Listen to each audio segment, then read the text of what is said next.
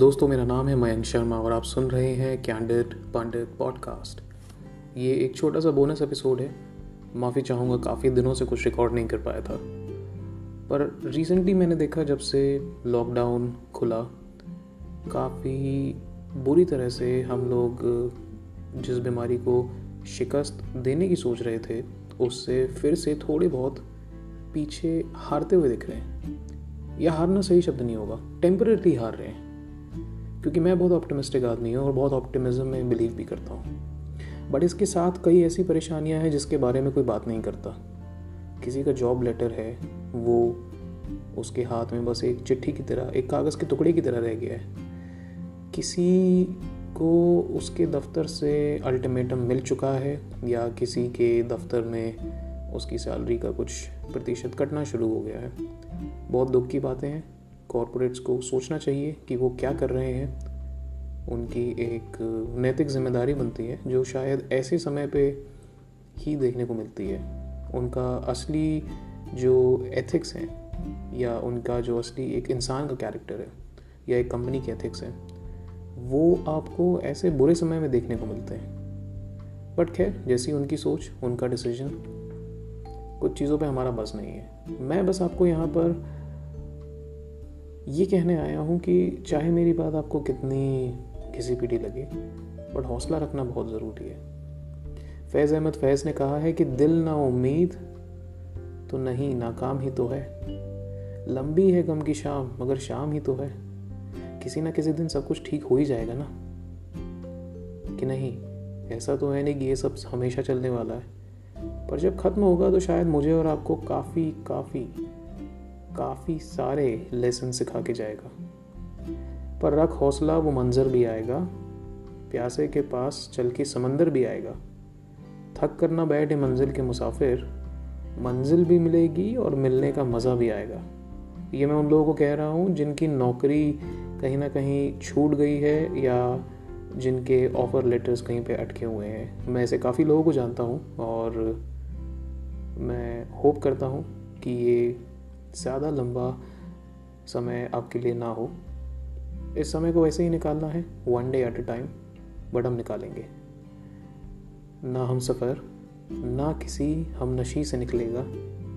हमारे पाँव का काटा हम ही से निकलेगा। रात इंदौरी साहब ने कहा है। इसलिए इस सिचुएशन में खुद को आप खुद ही संभाल सकते हैं। ना आपके माँ बाप ना आपके दोस्त, वो एक लेवल तक। ओके वो एक लेवल तक आपको हेल्प कर सकते हैं। बट आपको इंटरनली अपने मन में खुद को, खुद ही संभालना होगा, खुद ही गिर के खुद उठना होगा। क्योंकि दर्द के फूल भी खिलते हैं, बिखर जाते हैं, जख्म कैसे भी हो, कुछ रोज़ में भरी जाते हैं। ये जावेद अख्तर ने कहा है।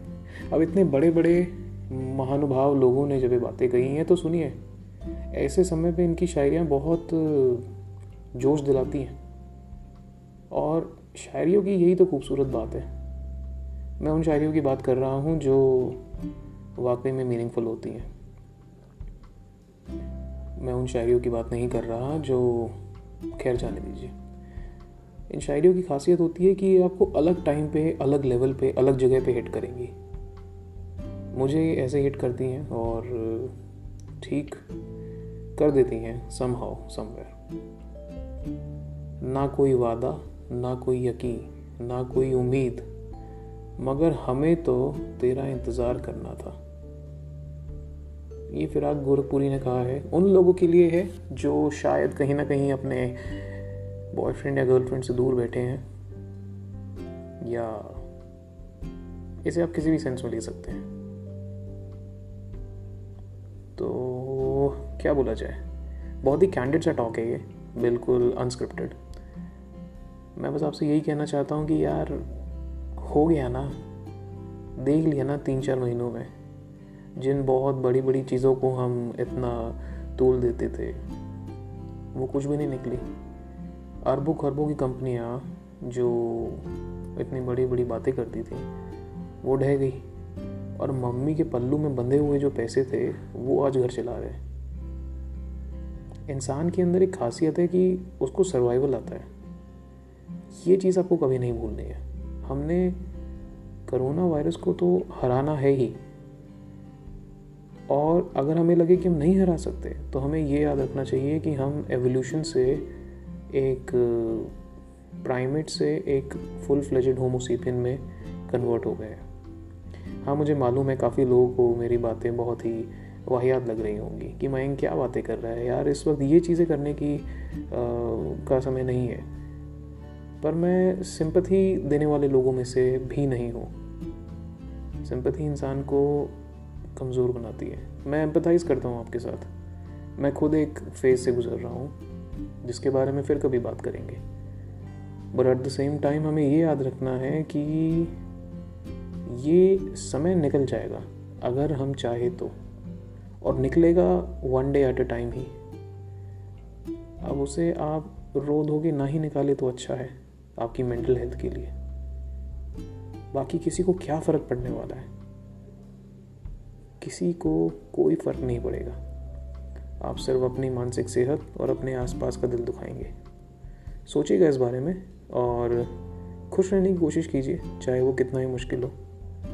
खुशी बाज़ार में नहीं मिलती। खुशी आपको कहीं ना कहीं से पैदा करनी पड़ती है। आपको खुशी किसी भी चीज़ से आ सकती है, जैसे आजकल मैं शाम को टीवी पे धार्मिक सीरियल्स देखता हूँ, महाभारत देखता हूँ, मुझे बहुत अच्छी लगती है, मुझे बहुत खुशी होती है। हिट करती है यार अलग से चीज़ें। गीता का ज्ञान भगवान कृष्ण, नीतीश भारद्वाज ऐसा लगता है साक्षात भगवान कृष्ण आ गए हूँ। और अपनी पर्सनल लाइफ से उनकी कई बातें मैं रिलेट कर पाता हूँ। तो ऐसी हैं ये चीज़ें, ये शायरियाँ, ये कहानियाँ, ये सीरियल्स ये पुराना टाइम से आने वाले नए नए यू नो इंस्टेंसेस इन्हीं से हमें खुद को मोटिवेटेड रखना है बॉस आज नहीं, कल भी। आज करोना है। कल को कोई और आपदा आएगी। बट हार नहीं माननी है। डटे रहना है। अगर मेरी बातों से ना भी इंस्पायर हो तो खुद से, खुद को इंस्पायर करें। बर डटे रहें। बस इतनी सी बात कहनी थी आप लोगों से। आई होप आप और हम और मैं उफ, किसी भी तरह से समय को निकाल दें। और अगर नहीं निकाल पाए तो ये हमारी बहुत बड़ी हार होगी। और इंसान हारने के लिए नहीं बने हैं। याद रखिए, और खुश रहिए। मेरा नाम है मयंक शर्मा और आप सुन रहे थे कैंडिड पांडे पॉडकास्ट